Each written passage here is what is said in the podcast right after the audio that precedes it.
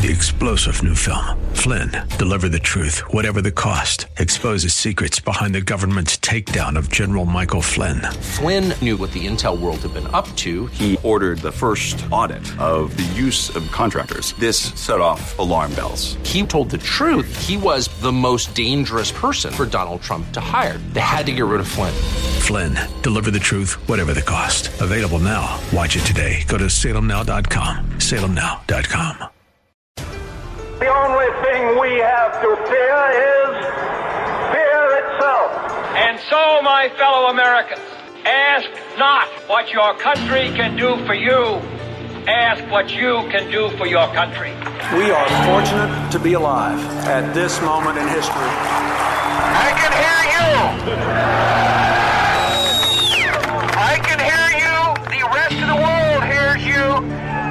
People who knock these buildings down will hear all of us soon. The truth is plain to see. If you want freedom, take pride in your country. If you want democracy, hold on to your sovereignty. It's time for the Pro America Report with Ed Martin on The Answer San Diego. Welcome, welcome, welcome. Ed Martin here on the Pro America Report. Great to be back together. It's a busy time. Holy cow, we've got so much to talk about. And the first thing I want to fill you in on, uh, let me remind you, it's uh, it's been uh, awesome the response in the last few days. You know, yesterday I interviewed um, Senator Chuck Grassley, and then last night Sidney Powell. I'll talk about that. Uh, all these different folks, and an explosion of interest of folks that want to see what we're up to. So please go to uh, proamericareport.com, proamericareport.com and track all the work we're doing. I'm uh, uh, the president of the Phyllis Schlafly Eagles National Organization. Uh, we've got Eagles all across the country. And the last few days, we've been doing the Eagle Countdown. Eagle Countdown. So um, it's been really exciting. And I do want to make sure people know I've got a new book. I, it's going to officially launch on Monday, but it's a new book. It's called Top 100 Trump Promises Made, Promises Kept. And uh, I already have to add to it. I'll maybe pencil it in all the copies because in there I do have uh, one of the promises is two Supreme Court justices, which is a huge thing, obviously. Uh, now we can say three, it looks like. It certainly looks like in this term there will be three uh, Supreme Court justices.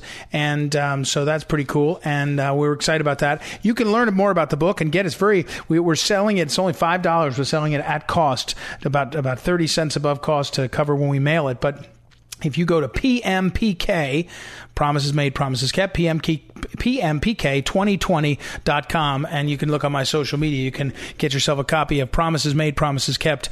Uh, it's uh, very cool. Corey Lewandowski wrote the intro, uh, the foreword. Uh, uh, General Mike Flynn gave us an afterword. It's a, it's a great little tool. I hope you'll uh, get a copy and use it to help people understand what's at stake. PMPK2020.com. PMPK2020.com. Okay. Um, so, I spent a good part of my day yesterday with Sidney Powell. And I have to tell you, she is one of the most extraordinary people I've ever met.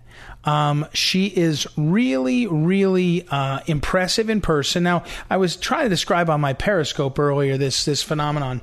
When you you meet a lot of people that have been, around for a while, you know, they have experience, uh, and they may be highly educated or not, but they just end up wise. It's a combination of experience and sort of um, I don't know confidence. They just end up wise.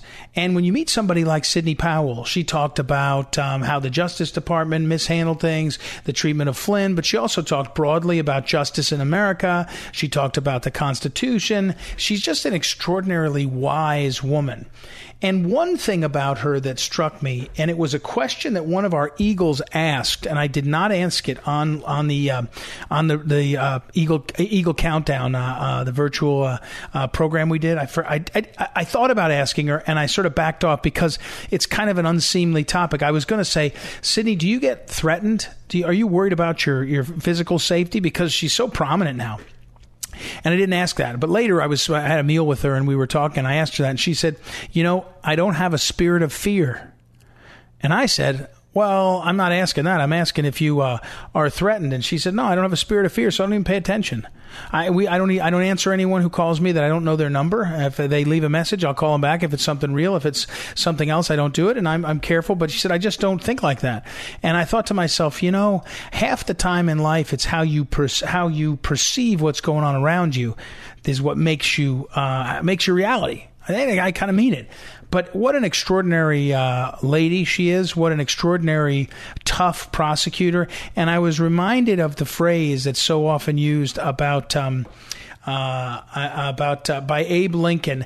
Abraham Lincoln was speaking of U.S. Grant, and he was uh, asked about him, and they were someone was complaining and this kind of thing, uh, and he uh, he was. Um, saying, you know, for those people that want to try to get me to get rid of him and uh, all this kind of stuff. And he he he said that he, he you know look at the, at a certain point he said I can't spare him. He fights. I can't spare him. He fights, and people were saying, "Oh, he's he's sometimes uh, he's sometimes gruff, and he's sometimes this and sometimes that." I think they used to describe. I don't know if I knew it. I don't know if anybody's ever knew known it, but they describe it often that he was a drinker, heavy drinker. I don't know. I don't know if that's ever been proven or not uh, proven. But President Lincoln's uh, point is, I can't spare this man. He fights, and that's how it is with Sidney Powell. And I have to tell you, what you need to know about her is you need to go back and look at her career. In the last two years, she, she corrected me, 16 months. She's been a, a, a fighter for Mayor, uh, Mayor General Flynn. Extraordinary. But for the last 15 years, she's been someone who has been on the forefront of pointing to the problems in America and saying, we have a problem here we have a problem with our justice system with prosecutors that are out of balance and things like that. And the book she wrote, License to Lie, and her speeches and what she was doing, extraordinarily important and valuable. And uh, and she did it for a, a, decade or more without anybody noticing. In fact, they mostly probably were shunning her. I think I know that some of her old colleagues in down in uh, Texas, where she's from, really shunned her, um, and yet she kept uh, she kept going. She couldn't she couldn't not she could not stop. She couldn't stop telling the truth. She just was going to tell the truth. That's just who she is and what she believes, and it's extraordinary. It's really been extraordinary to see her do that, uh, and uh, we give her a lot of credit. And last night she received the Singlaub Award. We gave her the General Jack Singlaub Award for service to America. Ah, there's nobody more deserving. There's nobody I can think of. Her service, not just to General Flynn, it's big, big. Her service to America by, you know, in the last 16 months when she served General Flynn as his lawyer, identifying the problem, that's big. But for 15 years, she's been pointing to the problems, and they've the problems have caught up with where we are and it's making a huge difference. So, uh, thank you to Sidney Powell for uh, coming to Washington D.C. to receive that award. And go online; you can look on social media and other places. We've got her uh, the discussion with her up, and we'll have more about that. So, uh, very cool uh, experience. Okay, let's talk for a minute about the Supreme Court fight. Uh, you probably have heard today the president is going to announce his nominee on Saturday. Um, and more importantly, and more interestingly to me right now, um, Senator McConnell and the Republicans in the Senate they appear to have their um, you know ducks lined up. I mean, obviously, there's going to be made for TV drama. The media is going to want to let Kamala Harris on the Judiciary Committee jump out, and they're going to let all this kind of stuff. And here's the thing in the Senate, there's this is going to sound ridiculous. There's senators they don't really care the same way, I don't know, a House member does or a governor does. They're senators. They're kind of, it's an elite club and they know it. And sometimes it infuriates you to see how they act. But a lot of times they're going to do what they're going to do. And um, the senators appear to uh, be listening to Mitch McConnell that this is a priority. The president is going to nominate someone that they, I think, that they will find acceptable. And it's pretty extraordinary. It's pretty extraordinary to see the direction it's heading and how quickly it's going. Um, but here's an observation I haven't heard anybody make, and I think it's important. If for the next 40 days or so, 41, 42 days, the left is just seized by the need to protest and shout and create falsehoods and make life miserable on the question of the Supreme Court, and I think they will. You know what that does? It takes a lot of energy away from something called the election. And right now, you can't stop Trump voters from voting. There's there is no lack of intensity on Trump voters' behalf. There is a lack of intensity on Biden voters. There's not a lot of excited Biden. There's people that hate Trump. There's not a lot of people that are feeling great about Biden. He's a visionary. He's what we need. No, they just don't like Trump. And when you take resources, dollars, people away from a campaign, if you know campaigns, you learn this. It has a huge impact. So I, I believe that this Supreme Court shift, the fight over the Supreme Court, is going to be a bigger deal uh, than uh, than people realize in terms of moving resources away from the campaign. You know, uh, it's going to move the focus, that's for sure. Uh, but I think it'll move resources away and make a difference. Now, think about this: a week from today, a week from right now, tonight, right as we're t- speaking, the president will be finishing his first debate with Joe Biden. You think it's going to happen? I don't know how he can do it. I don't know how he can do it. I don't know how Joe Biden can do that debate. I mean, we'll see, but I don't. I really don't see how he can do it, pull it off. Uh, but we'll find out. All right. Um, today we've got John Schlafly. We'll talk with John Schlafly about the Supreme Court, about the judicial picks. We'll see what he says about all that, and then we'll also we're going to do a replay. I'm going to replay Stefani Carlson, the woman from Oregon who spoke last week with us. I got more than one email and one phone, text from someone else saying, "Hey, can we hear that again?" Her uh, interview about what's happening in Oregon, the fires, the arson, uh, schools going back to school. She's a fascinating woman, Stefani Carlson. I'll replay that, and we've got a lot more. So come on back. Thank you for listening. And uh, don't forget proamericareport.com to find out more what we're doing. All these interviews are standalone links in there. And also, you can. Um, go to eaglecountdown.com and catch up on all that we did these last three nights. Very cool uh, thing to do. We pulled it off uh, really well, had some great speakers and really interesting conversations. So I hope you'll uh, check that at eaglecountdown.com. All right, we'll take a break. And when we come back, uh, we will talk with John Schlafly about judicial appointments, what's going on with uh, the possibilities of Amy Coney Barrett being the pick for the Supreme Court. We'll take a quick break. Be right back. Ed Martin here on the Pro America Report. Back in a moment.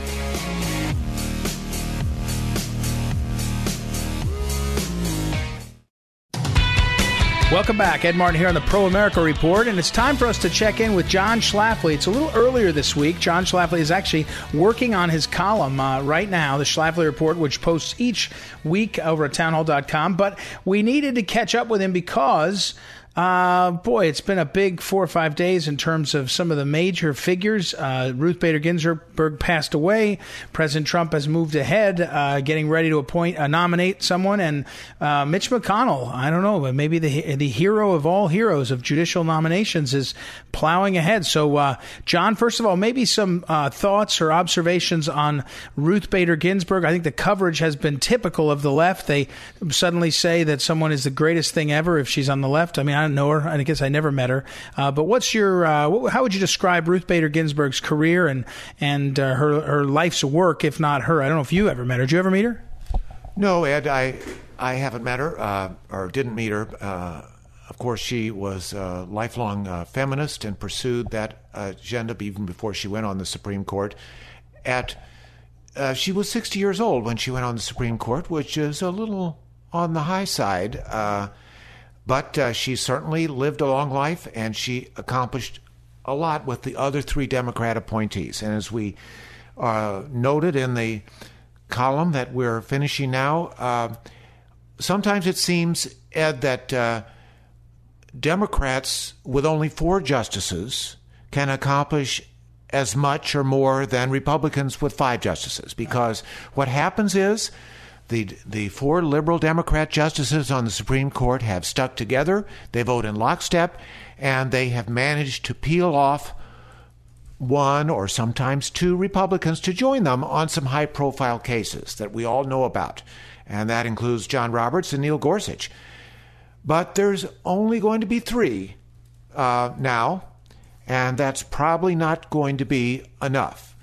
Um, so we're looking forward, frankly, at long last, and it's been many years come in the coming, to having a Supreme Court in which a working majority of justices who support the Constitution and believe in what Justice Scalia called a dead Constitution, not a living Constitution, and their job is to um, interpret the words of our founding document according to the public meaning of the words that the words had when those words were adopted by the framers of our government.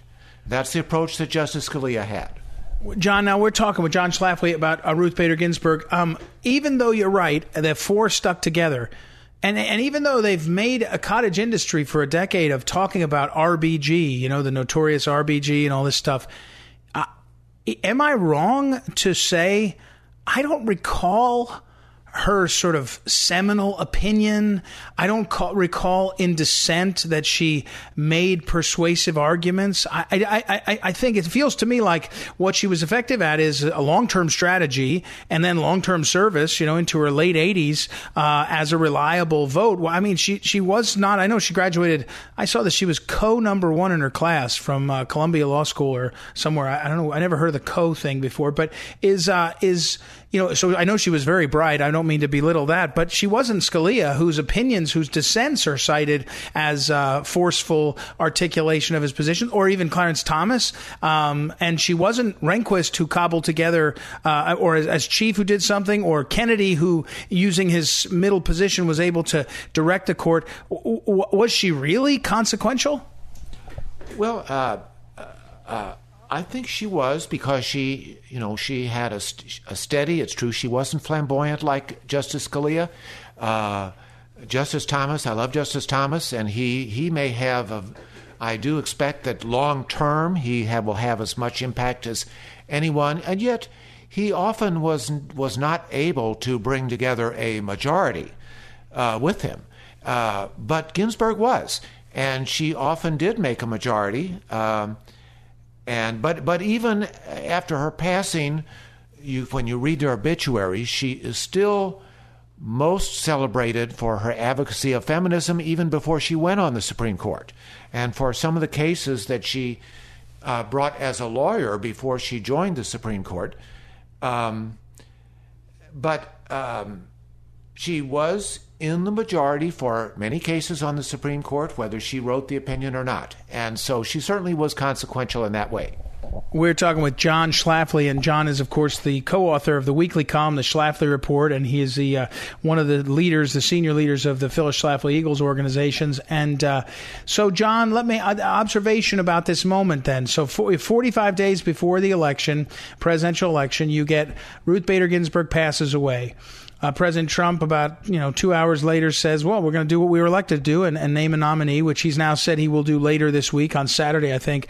Uh, it appears that Chairman of the Judiciary Committee, Lindsey Graham, and the Republicans, it appears it's a couple days into it, but they seem to be working together and committed to uh, getting this nominee through and getting a vote. Now, we thought with someone like Kavanaugh that was going to happen too, and then of course the the eleventh hour surprise comes, and there's a threat of an FBI uh, investigation. We talked yesterday, John and I, with Senator Grassley, who was the chairman of the Judiciary Committee at the time.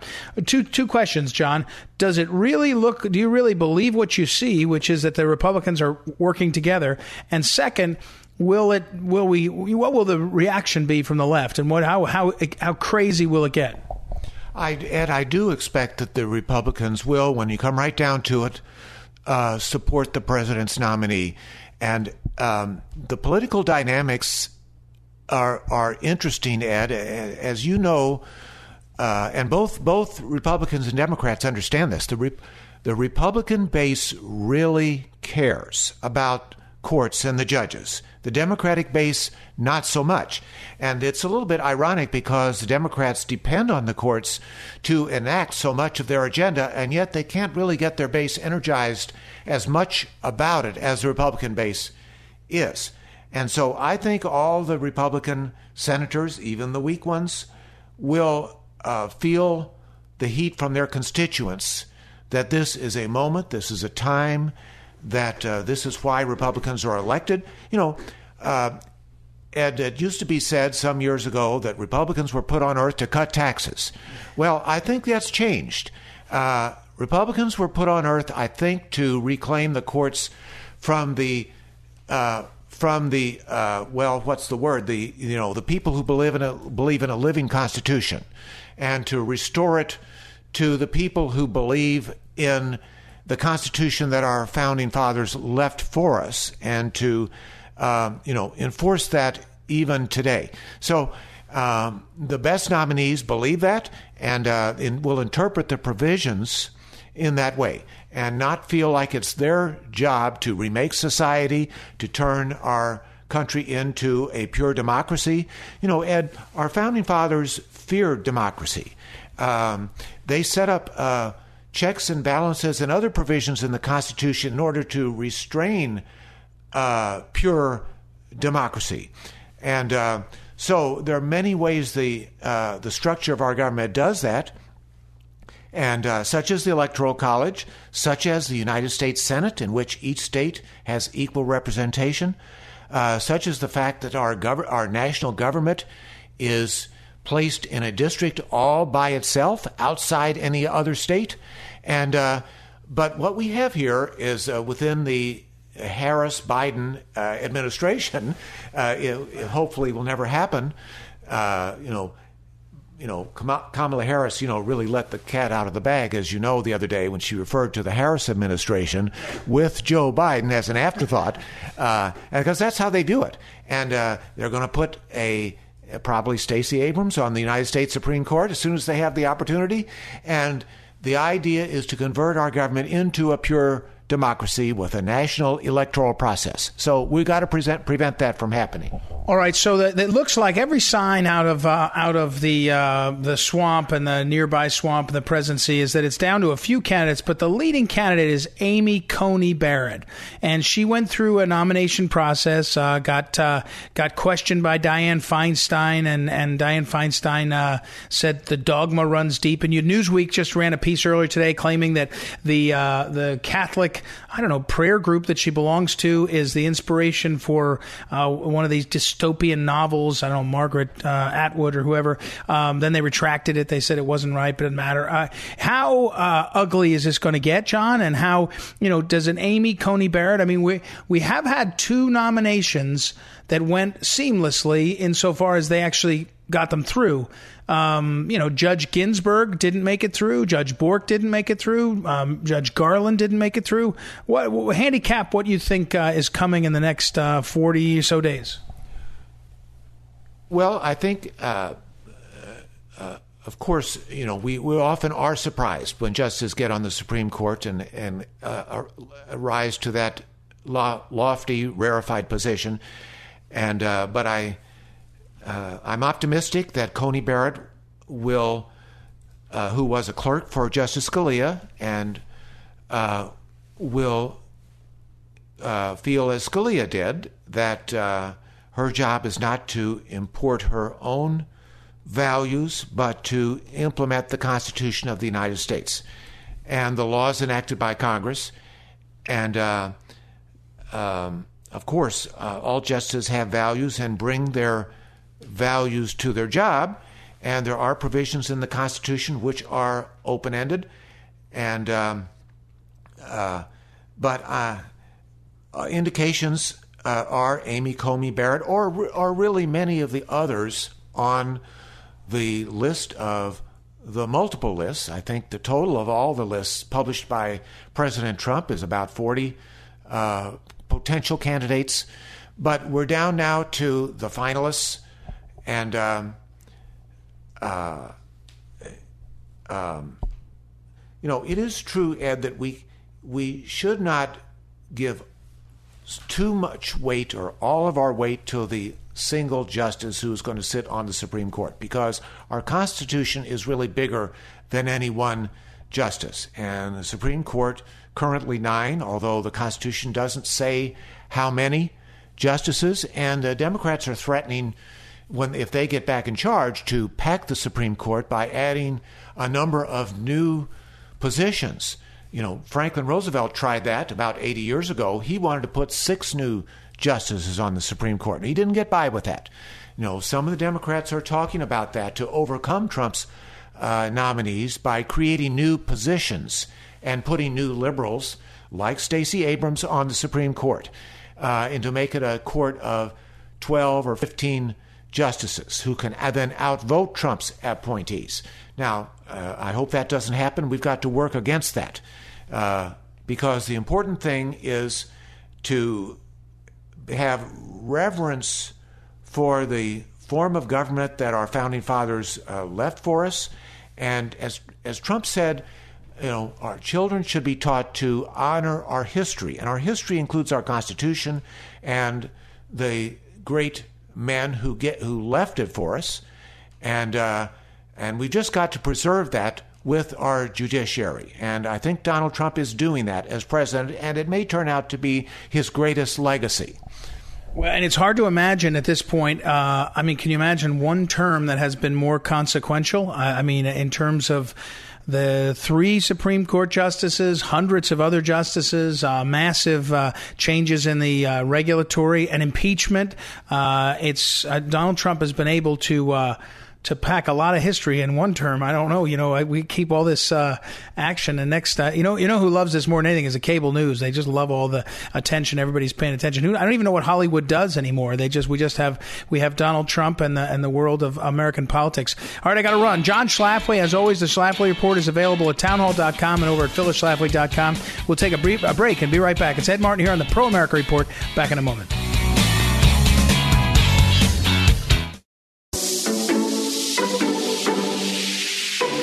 Welcome back. Ed Martin here on the Pro America Report. Our next guest is a friend of mine. I met her a few years ago when she upset the uh, upset the apple cart. Is that the right way to say? Upset upset uh, so. people when she ran for school board and won. Uh, Stefani Carlson also runs a business with her husband and uh, financial services business, and you can find out more about her and him and their business. 48financial.com. Check that out. But Stefani, welcome to the program. First of all, before we get to the bigger news, because you're based in Oregon and you you have a perspective on what's happening. May I ask you, how is school reopening happening in your neck of the woods, in your school district upon which you serve on the school board? Yeah, well, we actually haven't even started school yet for the year. Isn't that funny, Ed? It hasn't started because of the fires that are going on. Oh, really? So there's yeah. not the, the, the fires are causing them. It's not COVID that's keeping them out. Well, it was COVID. Everything was online this year, um, but we haven't even started online because of so many fires in our area and evacuations. Yep. Yeah. So, all right. So, tell me, Stefani Carlson, what you know about what's happening with these fires. I, I talked to you yesterday on a call, and I was surprised to see it. And you send more information. In the, the rest of the country, you know, we're seeing some coverage of this, but we're mostly seeing it like, "Wow, there's fires. That's terrible," or mm-hmm. "Wow, there's burning cities. That's terrible." But tell me what you're seeing on the ground, what you're hearing, what you uh, what you know. Yeah, absolutely. So, any of your listeners that watch the media and the news to see what's going on out here in the Pacific Northwest, well, they're just not getting the full story. The story media cannot be trusted. Um, there were many fires that were started by hot, dry, windy conditions, but many of them were not. Last Wednesday, I noticed that there were 17 fires reported within a one-hour period, and I thought, wow, that's that seems kind of odd. Um, shortly after, I started hearing stories of people seeing fields and brush being lit on fire by other people. And many eyewitness accounts uh, were being given of really peculiar things. Um, a friend of mine's husband stopped to put out a fire on the side of the road, and he saw a line wow. of light, lighter fluid that were was like hmm. somebody had literally uh, dumped lighter fluid on the side of the road. Another friend of mine witnessed two people lighting his field on fire. I've had uh, just interesting, peculiar um, trucks and things in front of my own farm. Um, there's just been tons, myriad of stories and eyewitness accounts on social media given about how a lot of these fires are being started by arson. What is the? What do you think the reason is? I mean, what? I mean, I, I don't mean to say you know, but yeah. I mean, when you someone says they see a fire, is it? Are these out of towners that are in town causing chaos? Is it? Mm-hmm. Uh, I mean, what's what's going on in uh, Oregon? I mean, between Portland and this, I mean, what's what? Yeah. What is? What, can you can you sense what is what's behind it? Well, you know, what my gut feeling is is that they've already burnt down Portland to the ground. Um, there have been extremist groups like Antifa have that have said that they were going to come out to the country and do damage out here, and I see that happening. So as as many people on social media, you know, they're so quick to want to defend Antifa and these extremist groups, which is beyond me. I don't understand why they're defending them. Um, I can't really see any other logical conclusions except for it is some of these extremist groups that are coming out to burn our countryside. Um, there, and the, the funny thing about all of this is it feels like there's a cover up going on. And I will tell you an example. There was an emergency meeting held by Clackamas County Board of Commissioners on September 10th, and they had Captain Jeff Smith of the Sheriff's Department uh, speaking about what was happening and how they suspected, they didn't confirm, but they suspected Antifa involvement. And um, you can, any of your listeners that want to can go online and search that out. Um, it gets really interesting about um, minute 10 or so of the of the meeting. Um, but basically, this, the the captain is saying that there is mischief going on, and um, but at the same time, we're getting little. Um, some descriptions, some posts on social media and Facebook from Clackamas County Sheriff's Office that are saying that these are just rumors. Well, we know that they're they're not rumors. We know that arson is happening. So it's just there's a lot of weird, weird, peculiar things going on.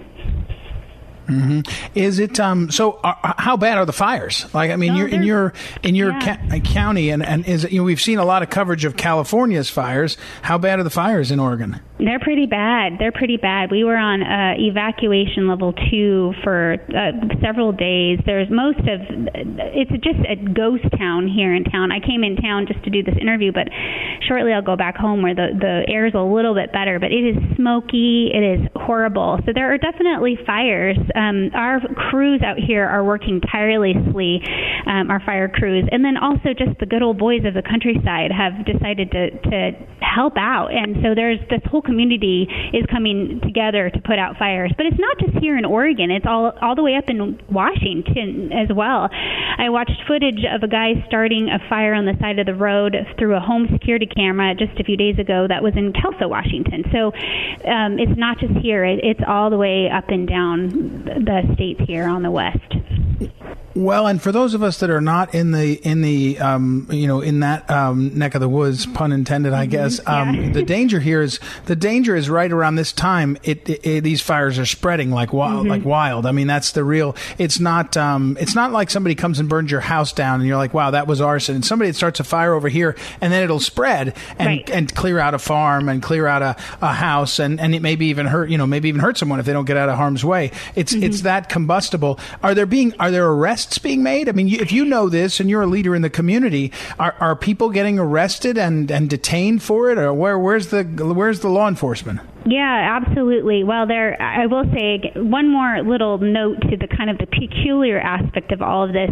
A deputy was put on leave for stating on video, and I'm going to quote him: um, "Antifa, mother expletive are out causing hell, and there's a lot of lives at stake, and there's a lot of people's property at stake because these guys got some vendetta." End quote.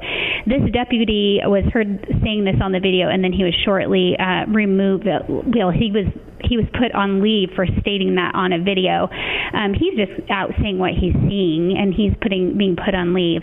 Um, so yeah, there it's it's just it's crazy. I, I there have been arrests made. There were two gentlemen, uh, gentlemen. I shouldn't use the word gentlemen. Two guys that were arrested, um, and I don't have their names up here. I think I sent them to you earlier. Uh, and then also, the, it's funny after they were arrested, after Clackamas County Sheriff's Department said you know no arrest had been made, these guys were arrested, and then they excused why they were being arrested. They even though the accounts were for arson, they blamed them on something that didn't have to do with the fires. So do you see like there's this just cover up happening that we don't know what's going on.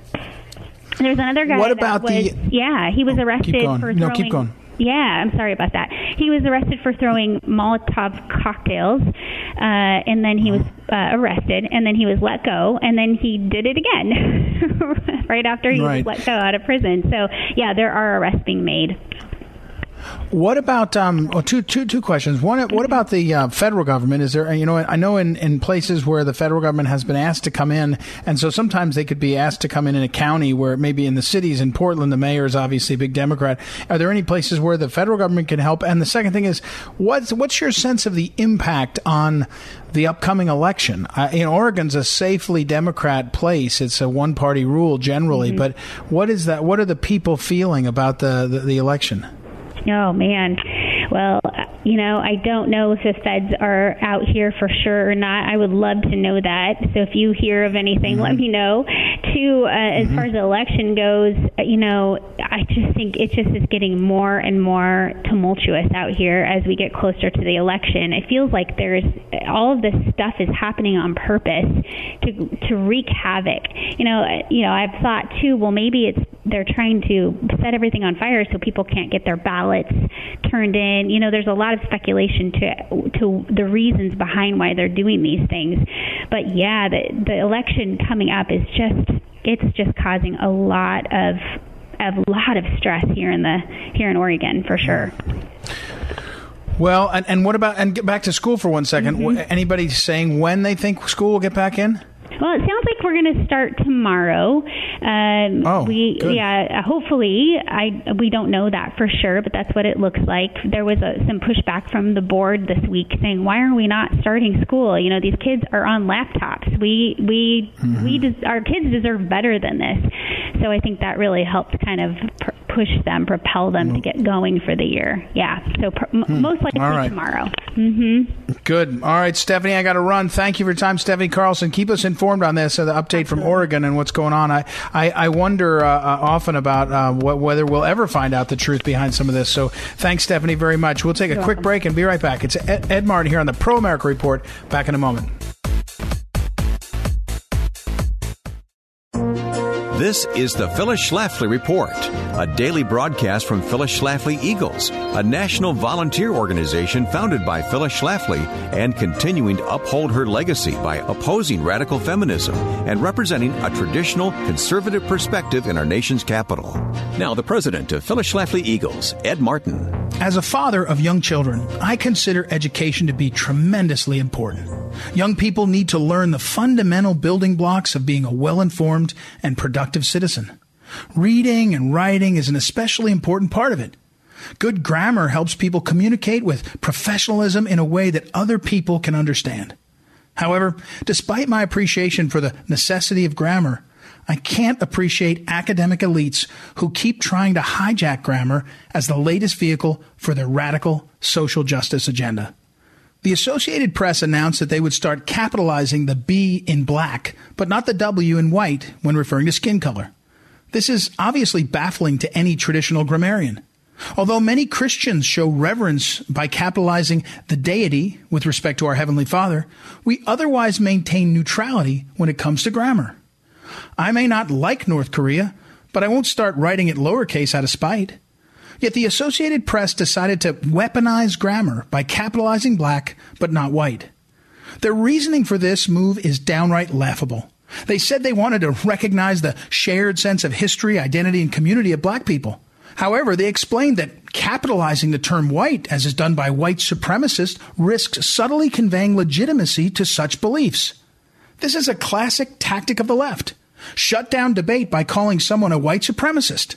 As far as they're concerned, it's no longer an open discussion about grammar, but a literal black and white choice between either honoring black people or being a white supremacist. Focusing on supposedly racist grammar is not a meaningful discussion about helping minorities in our nation. If we really want to help black people, we should stop the threat to jobs in black communities caused by illegal immigrant labor. We should unleash the free market in underprivileged communities. We should adopt school vouchers to let parents pull their kids out of failing schools. This would be real progress for black Americans. Chasing down the racist grammar boogeyman is not the answer. This has been the Phyllis Schlafly Report from Phyllis Schlafly Eagles. In 2016, the conservative movement lost one of our strongest leaders, but Mrs. Schlafly's work and her voice continue through this radio program, our work in Washington, and the influence you have in your own community. Be part of that legacy at phyllisschlafly.com. We encourage you to bookmark phyllisschlafly.com and join us again for the Phyllis Schlafly Report. Welcome back. It's Ed Martin here on the uh, Pro America Pro Report. We got to finish things up today with a uh, just a short segment here and remind you uh, proamericareport.com. Also follow me on Twitter at Eagle Ed Martin at Eagle Ed Martin, and uh, we'll be getting ready. I'm going to talk to you about the debates tomorrow uh, and also on um, Wednesday. And we've got uh, well, we got Ted Malloch back tomorrow. We'll talk with Ted. He's got a new essay out, uh, but two big guests down the stretch this week. Number one, Judge Jeanine Pirro has a new book out. We'll talk talk with her tomorrow. And also on Thursday, Father James Altman. He did a nine minute video where he said, You cannot be Catholic and a Democrat, period. He's got a gazillion views. He's gotten a lot of controversy, and we'll talk with him on Thursday. You're going to want to hear that one. It'll be uh, pretty spectacular to uh, to hear what he says. And uh, later on, we'll also talk to Hans von Spakovsky. Sorry, Friday about what he sees in terms of the problems surrounding the election.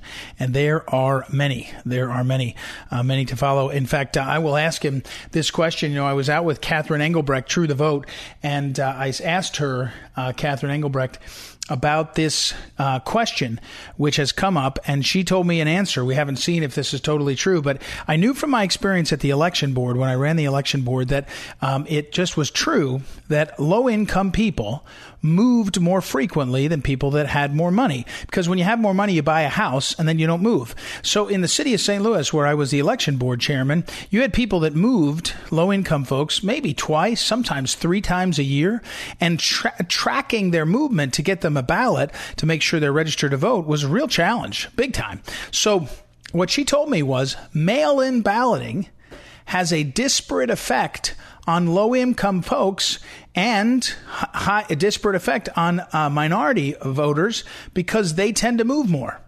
So, in other words, if you do a mail in ballot, you might never catch up with a person. Now, the question is whether you mail a, a mail in ballot to someone's address before uh, they after they moved, and they, you know, it opens yourself up for fraud.